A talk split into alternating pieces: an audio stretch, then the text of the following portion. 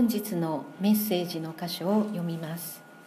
本日のメッセージの箇所はマルコの福音書第12章28節から34節。聖書は後ろの方新約聖書の92ページになります。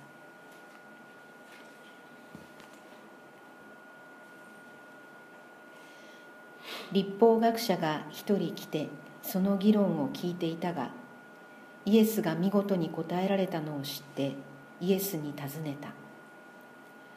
すべての命令の中でどれが一番大切ですか？イエスは答えられた。一番大切なのはこれです。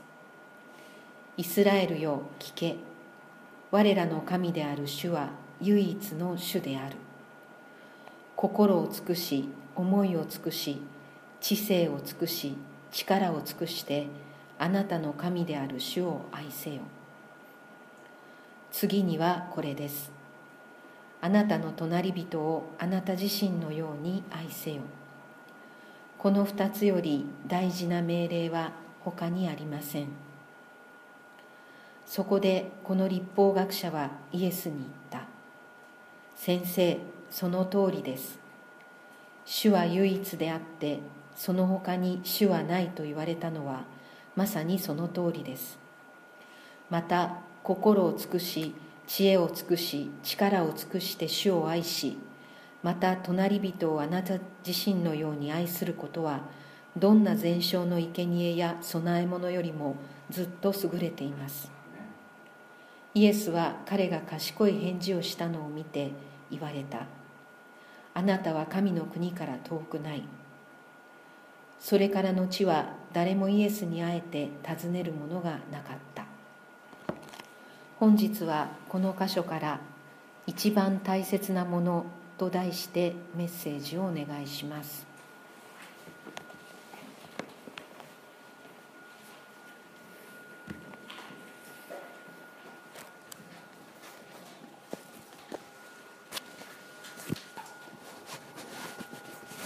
先週に引き続きこの箇所から学びたいと思っています。今日のメッセージのタイトル「一番大切なこと」一番大切なもの。皆さんにとって一番大切なものは何でしょうか？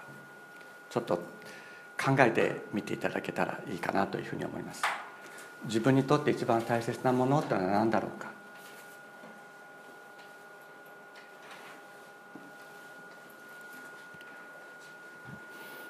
大学だったらこうやって一人ずつこう言わせたりするんですけど教会ではそういうことはしません。まあ、自分の中でですね今自分は何を一番大切にしてるかな？ということをやはり思い浮かべるということはすごく大切なことです。あるいはそれぞれ今一番それぞれ自分が大切なもの一番大切にしていることっていうのはその時々でちょっと違うかもしれないですよね。ある時はあることがですね非常にあの気にかかって心にかかってそれが自分の心を満たしている時っていうのはそれが一番大切だっていうふうにこう感じているかもしれないですそういう中でだから私たち自身は揺れるんですね何が一番大切なのかということについての意識がやはり揺れる。病気をしている時には命のことあるいは病気のこと体のことが一番大切だって感じるでしょう。あるいは仕事を失って仕事を求めてる時仕事が一番大切だっていうふうに思うかもしれない。失恋した時とかだったらですね誰と一緒に生きていこうかということが一番大切だというふうに思うかもしれません。私たちの思いというのはその時々によって揺れます。そういう中で私たちが生涯を通してどんな時にも一番大切にしなければいけないものは何かということを意識するということは信仰生活においてこれはもう絶対に必要です。これはもう絶対に必要です。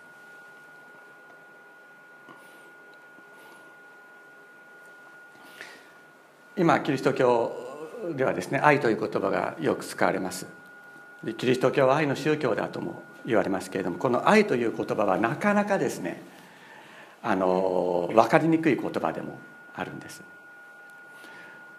でもともともともとっていうかあの村山時代や、えー、あ室町時代や安土桃山時代に、えー、キリスト教を日本に伝えた宣教師たちスペインやポルトガルから来ました。彼らは現在私たちが愛という言葉で訳しているこの聖書の言葉。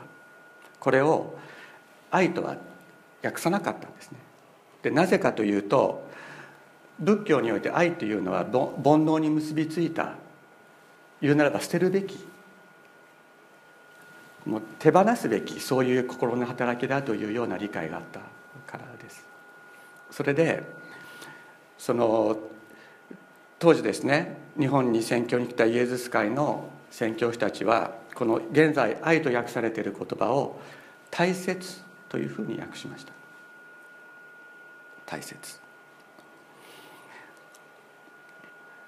であの当時ですねあの日本語とポルトガル語の辞書がそのイエズス会の宣教師たちによってこう作られたのがあってそれがまあ日本語に訳されたのがあるんですけれどもそれをそれを見ますとこの「大切」という言葉にですね大切にもゆるとか大切を尽くすっていう言葉で愛に生きるという意味が記されているのです。このことからも愛とは何かというとそれは私たちが何を一番大切にしているのかということであるということが分かります。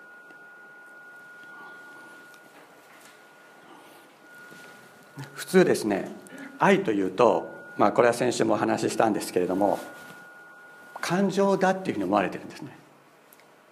感情だと思われてる。で特にあの自分がまあ好きな人あるいは親切にしたいなとこの人に親切にしたいなと思っている人に自分がこう心づくしのことをややその時に相手がそれを受け入れてくれた嬉しいっていうふうに言ってくれたりすると心が満たされますね。その嬉しい気持ちを愛だというふうに感じることが多いのです。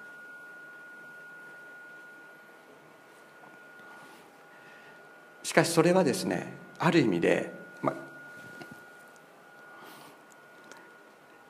自分の押し付けの気持ちかもしれない。自分の気持ちが満たされた時に愛を感じる。それが私たち人間ではないかと思います。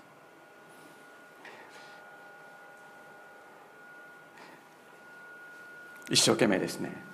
あの家族のためにもう本当に心を込めてお料理作って出したのに「えー、これ?」とかって言われるとその場でですねもうこう怒りが湧いてくるとかっていうことはある、まあ、そういうことをちょっと考えただけでも私たちが人にやってあげようという思いが満たされた時に感じる感情が愛ではないということは分かると思います。神を愛するという言葉がありますがイエス様はここで全ての立法の中で最も大切なもの第一のものは心を尽くしえー、聞けイスラエルよ。聞け、えー、イスラエルよ。聞け我らの神である主は唯一の神でありある。心を尽くし思いを尽くし知性を尽くし力を尽くしてあなたの神である主を愛せよ。これが第一であるというふうにおっしゃいましたがここにおいても愛するという言葉が一体何を意味しているのかということを私たちが知らなければ私たちは神様を愛することはできないだろうというふうに思います。ローマ時代のローマ時代のですね、えー、神学者にアウグスチヌスという人がいます。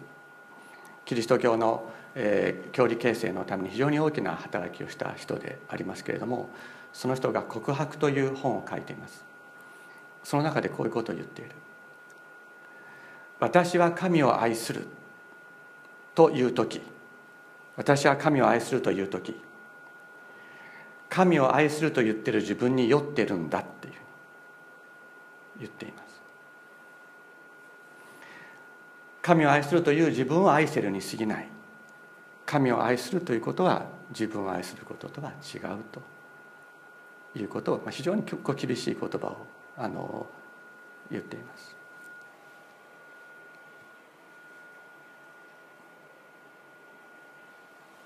あこれはさっき言ったことですね。一番大切なものは私たちね。いろんなものが大切ですけれども。よくあるのはですねまあ家族ペット仕事自分の思い自分の正しさ自分の主義主張自分の命結構ねあの自分の思いや自分の正しさっていうのが一番大切になっているっていうことを私たちは結構自覚してないんですね。自分いや俺は正しいっていう思いが一番大切になってしまうっていうことを私はすごく自覚します。だから神を愛する人を愛するという時に自分の正しさっていうことをまず捨てなければ本当に愛することはできない。ということを聖書は私たちに教えるわけです。これが謙遜ということであります。であとですね自分の命。命が一番大切である。これこれはもう何者にも代え難いものであることは間違いないわけですけれども星野富弘さん皆さん聞あの名前聞いたことあるでしょうか？あの高校の、えー、体育の先生だった本当にスポーツ万能だった人がですねあの子どもたちの前で体操の試技をした跳び箱だったかな？跳び箱の試技をした時に見せてやった時にどういうわけだか頭から落ちてしまってそして首から下全く動かない。そういう大怪我をしてしまった人がいます。であの群馬県に星星野富弘美術館というのがあるのでいつか行ってご覧になったらいいと思いますがその星野さんはその絶望の中からイエス様に出会った人です。その人がはあの口でね口に絵筆を加えてあの絵を描いてそれでイエス様の愛を伝える働きを今してる人なんです。横になったままですよ。もう体は全く動きませんから奥さんにですね筆に絵の具をこうつけてもらって「いやもうちょっと違うこっちの色」とか言いながらそうやってそれを加えさせてもらって口で絵を描く。そういう星野さんのが絵とそれから短い言葉を書いてそしてカレンダーにしたりしています。で彼はその中でこういうことを言っている。命が一番大切だと思っていた時は生きることが苦しかった。しかし命よりも大切なものがあることを知った時生きることが嬉しかった。というふうに言っています。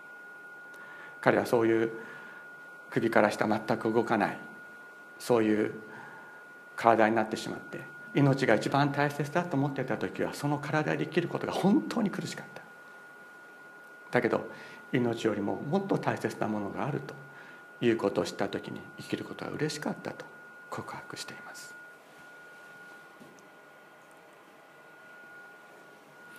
命が一番大切というその思いというのは私たちがこの世に完全に縛られていてこの世の命に完全に縛られていてイエス様が私たちに永遠の命を与えてくださる。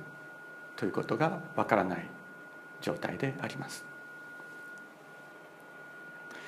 イエス様さらに言われました。ヨハネの福音書15章。人がその友のために自分の命を捨てる。これよりも大きな愛はないと。自分の命を捨てる価値があるものがあるっていうんですね。自分の命を捨てる価値があるものがある。自分の命よりももっと価値があるものがある。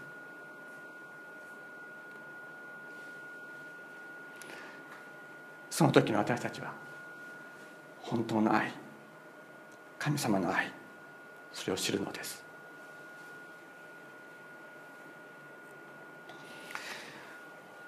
イエス様言われました。ルカこれはどの福音書にも書いてありますけれども言われた。イエス様は皆の者に言われた。誰でも私についていきたいと思うなら自分を捨て日々自分の十字架を追って私についてきなさい。自分の命を救おうと思う者はそれをしない。私のために自分の命を失う者はそれを救う。自分の命を第一に生きている者はそれを失ってしまう。だけど自分の命よりももっと大切なものがある。イエス様に従って歩む道を歩む。その時にあなたは本当の自分の命を救うのだというのです。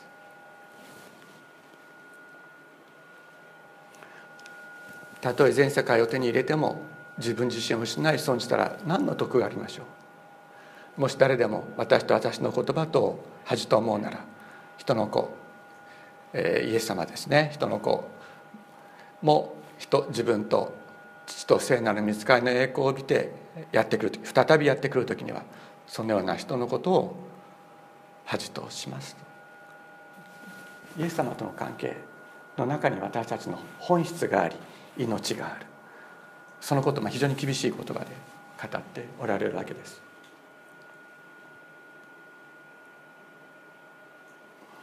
ここで今日の聖書の箇所にもう一遍戻りたいと思いますが立法学者が一人来てその議論を聞いていたがイエスが見事に答えられたのを知ってイエスに尋ねた。全ての命令の中でどれが一番大切ですか？イエスは答えられた。一番大切なもの、ね、第一はこれです。イスラエルを聞け。我らの神である主は唯一の主である。一番大切なことを知る時一番最初に必要なことは聞くこと。なんです聞くことなんです。神様の声を聞く。これが一番ここから全てが始まる。我らの神である主は唯一の主である。他に神はない。これが私たちの存在の根底にある。心を尽くし思いを尽くし知性を尽くし力を尽くしてあなたの神である主を愛せよ次はこれです。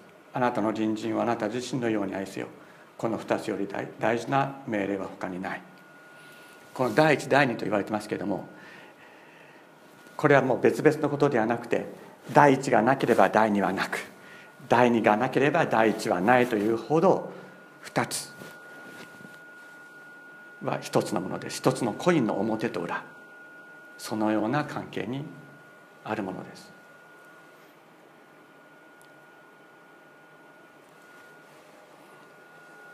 イエス様自身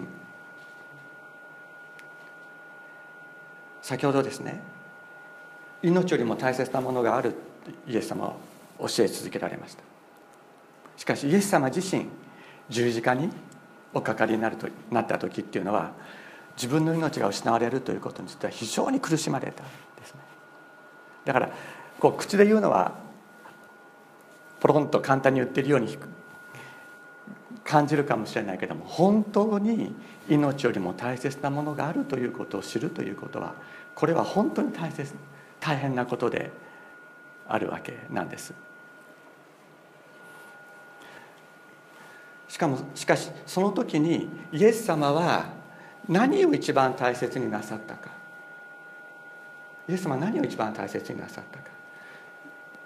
それはここにこう書いてあります。マルコの福音書14章35節ですがこれはイエス様が十字架にかけられるためにエルサレムに登った登ってそしてこれからもまさに捕らえられようと捕まろうとする時。ゲッセマネの園で祈られたことです。イエスは少し進んでいって地面にひれ伏しもしできることならこの時が自分から過ぎ去るようにと祈りつまり十字架を受けなくてもいいように生き延びることができるようにと祈りまたこう言われた「アッバ父よあなたにおできにならないことはありません。どうぞこの杯十字架による死刑を私から取り除けてください。しかし私の願うことではなくあなたの御心のままをなさってください。と祈られました。イエス様が一番大切となさったことは何だったか。それは私の願うことではなくあなたの御心がなされること。私の願うことではなくあなたの御心神様の御心がなされることが一番大切だこれこそイエス様が今日の箇所で言われた。心を尽くし思いを尽くし知性を尽くし力を尽くしてあなたの神である主を愛する。自分の思いではなく私の願うことではなくあなたの御心をなさってください。ということが神を愛するということである。イエス様はこのことを命を懸けてなさったわけです。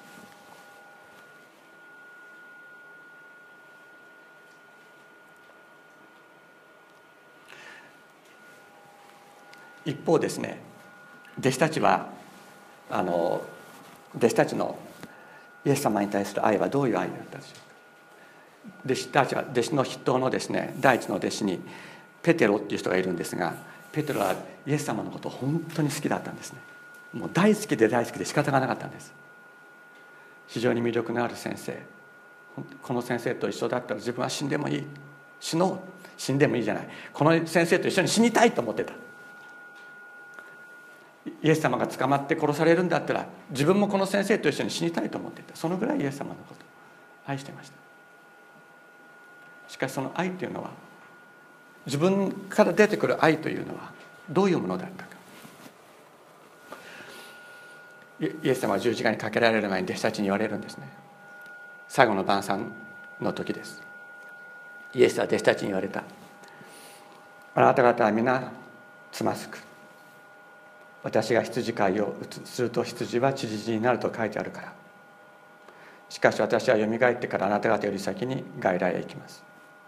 みんな今日ね私が捕まったらみんな散り散りになって逃げていくよって言ったんですよ。イエス様。そしたらねペテロがイエスに言った。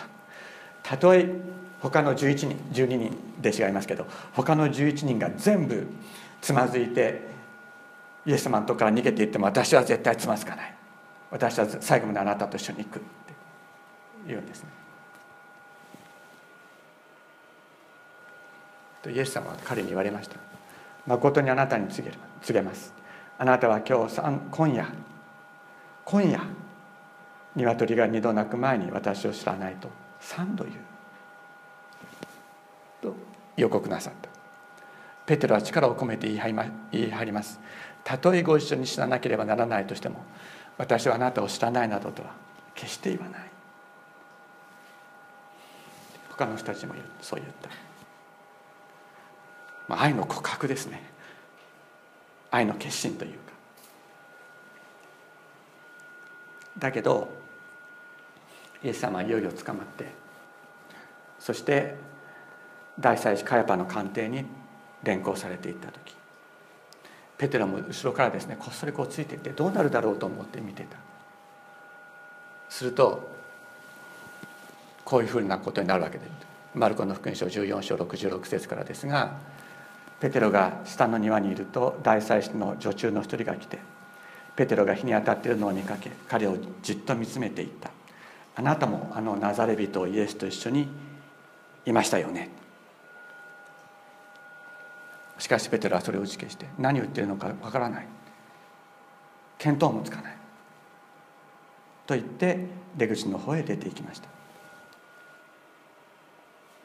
すると女中はペテロを見てそばに立っていた人たちにまた「あこの人はあの仲間ですよ」というふうに言い出した。しかしペテロは再び打ち消した。しばらくするとそばに立っていたその人たちがまたペテロに言った「確かにあなたはあの仲間だ。あなたのしゃべってる方言外来の方言で分かるよ」しかし彼は呪いをかけて誓い始め私はあなたがあなた方の話しているその人を知らないと言った。するとすぐに鶏が二度目に鳴いそこでペテロは鶏が二度鳴く前に「あなたは私を知らないと三度言う」と言われたイエス様の言葉を思い出して泣き出した。激しく泣いたとあります。ペテロはイエス様を愛してたんでしょうか。愛してなかったんでしょうか。愛してたと思います。でも人間の愛は限界があるんです。人間の愛では乗り越えることができないものがあるんです。それを乗り越えさせるものそれが神の愛なんです。イエス様の十字架と復活の力なんです。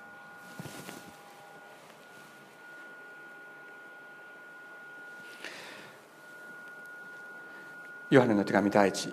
先ほど歌った歌が元になっているところですがこのように書いてあります。愛する者たち私たちは互いに愛し合いましょう。愛は神から出ているのです。愛のある者は皆神から生まれ神を知っています。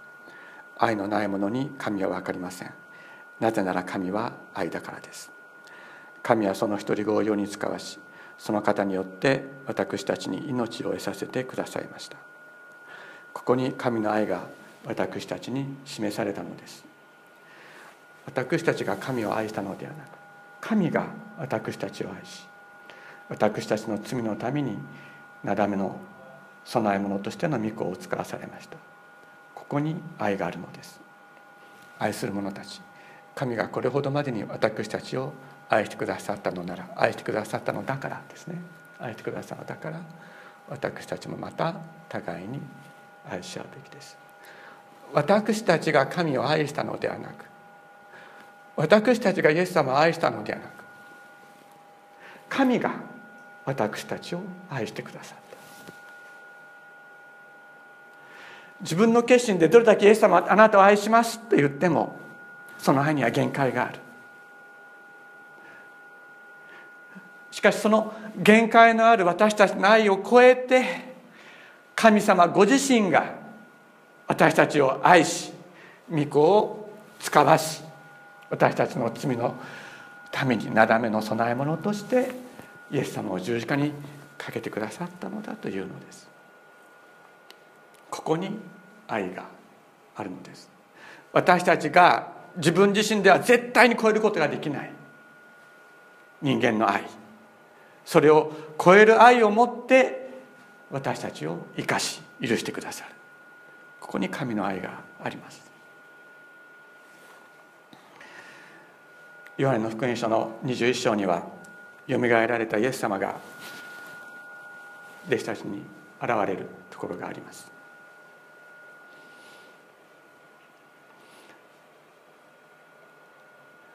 ペテロたちはイエス様と出会った。イエス様と出会ったその喜びの経験。最後の失意の経験そういうもの全てなかったことにして外来に戻って漁師生活をに戻ろ戻っていました。その時にイエス様が外来湖の岸辺に立たれました。復活したイエス様です。一晩中漁をしても魚が一匹も取れない朝イエス様が岸辺から彼らに呼びかけられました。子供たちよ魚が取れてないね。船の右側に網を下ろしなさい。そしたら魚が取れる。とおっしゃった。で彼らは船の右側に網を下ろした。すると153匹の大きな魚で網がいっぱいになった。その時にヨハネの福音書を書いたヨハネイエス様が愛しておられた若い弟子がペテロに向かって言いました。あれは主だ。あれはよみがえった主だ。と言った。その時にペテロは上着をまとって海にガリラ湖に飛び込んでそしてイエス様のところに泳いでいきました。イエス様は炭火を起こして朝ごはんの用意をしてくださっていました。彼らが食事を済ませた時イエスはシモン・ペテロに言われた。ペテロに言われた。ヨハネの子シモンあなたはこの人たち以上に私を愛しているか？ペテロは言った。はい主よ。日本語だと順番が逆なんですけどギリシャ語の順番だと「はい主よ。あなたがご存知です」「はい主よ。あなたがご存知です。私があなたを愛していること」イエスは彼に言われた。私の子羊を飼いなさい。イエスは再び彼に言われた。ヨハネの子シモンあなたは私を愛しているか。ペテロはイエスに言った。はいしよう。あなたがご存知です。私があなたを愛していること。イエスは彼に言われた。私の羊を牧しなさい。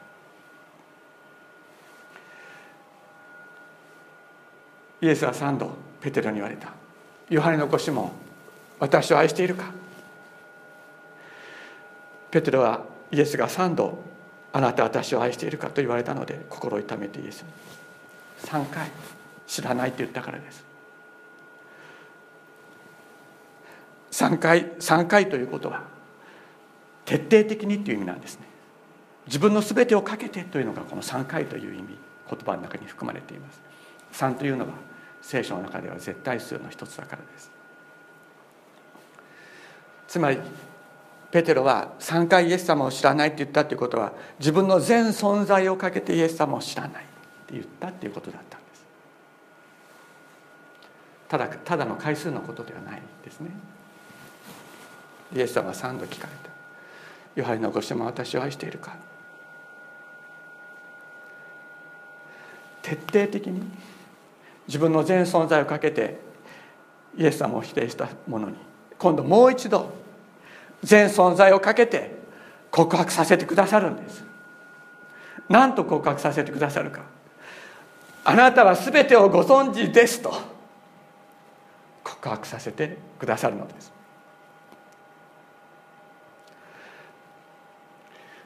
私があなたを愛していることをあなたは知っておいでになりますと答えますがその私があなたを愛していることその愛も限界のある愛なんです。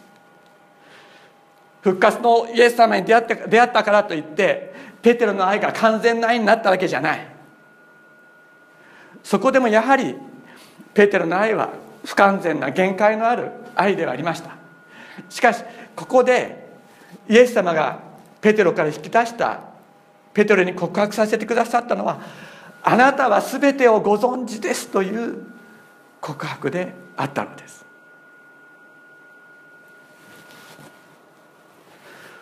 私の弱さもあなたに対する思いも私の中にある全てのものをあなたは知っておいでになります。私があなたを愛していることあなたは知っておいでになります。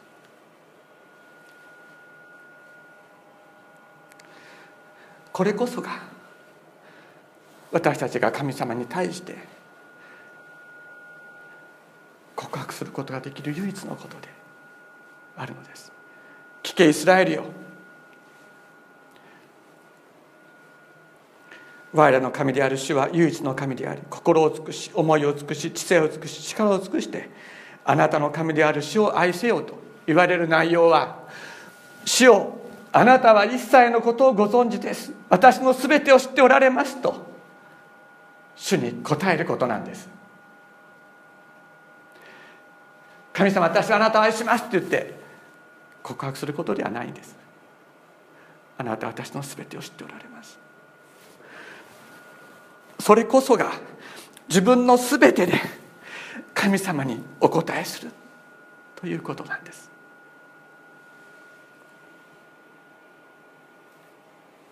先ほどご一緒にありました詩編。139編。主よあなた私を探り私を知っておられます。あなたこそ私の座るのも立つのも知っておられ私の思いを遠くから読み取られます。あなたは私の歩みと私の不死のを見守り私の道をことごとく知っておられます。言葉が私の下に登る前に何としよう。あなたはそれをことごとく知っておられます。あなたは前から後ろから私を取り囲み見て私の上に置かれました。そのような知識は私にとってあまりにも不思議あまりにも高くてお呼びもつきません。全てを知ってくださっている神様が握ってくださっている。そのことを私たちは告白していく。あなたは私の全てを知っておられます。知ってくださっているから。知ってくださっているということを知るから心を尽くし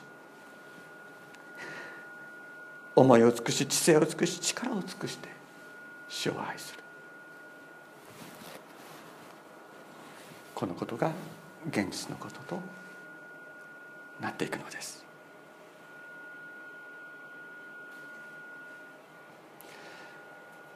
先ほどご紹介しましたがもう一度ここを読みたいと思います。愛する者たち。私たちは互いに愛し合いましょう。愛は神から出ているのです。愛のある者は皆神から生まれ神を知っています。人間の愛は不完全です。しかし神の愛が注がれた時に私たちは自分の愛を超えた。この肉の愛を超えた愛に生きることができるようになる。ここに精霊の働きがあります。愛のないものに神は分かりません。なぜなら神は愛だからです。神はその一人子を世に使わしその方によって私たちに命を得させてくださいました。ここに神の愛が私たちに示されたのです。私たちが神を愛したのではなく神が私たちを愛し私たちの罪のためになだめの供え物としての御子を使わされました。ここに愛があるのです。愛する者たち神がこれほどまでに私たちを愛してくださったのですから私たちもまた互いに愛し合うべきです。お祈りをしましょう。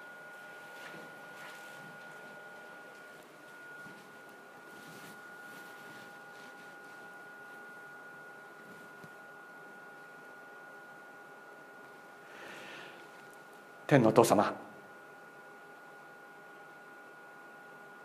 今日もあなたのお言葉に耳を傾けることができたことを感謝いたします。主よ私たちの愛はこの肉の愛はどんなに一生懸命愛そうとしても愛していても限界があります。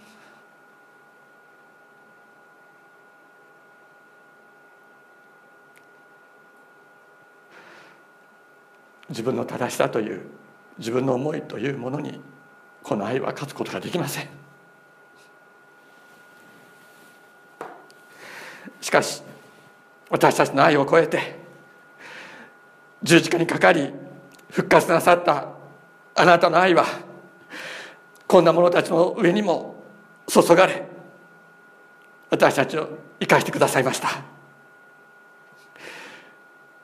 主よあなたの愛を感謝いたします。あなたの愛を褒めたたえます。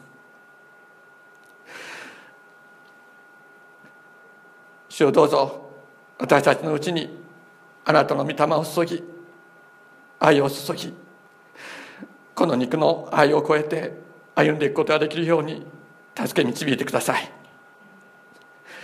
天のお父様あなたの愛でなければなすことのできないあなたの技をこの限界のある私たちの中にあなたが働いてくださって行ってくださいますようにお願いいたします。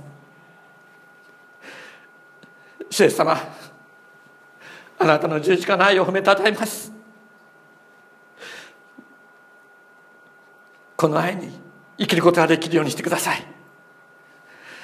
イエス様の尊い皆によってお祈りします。アメン。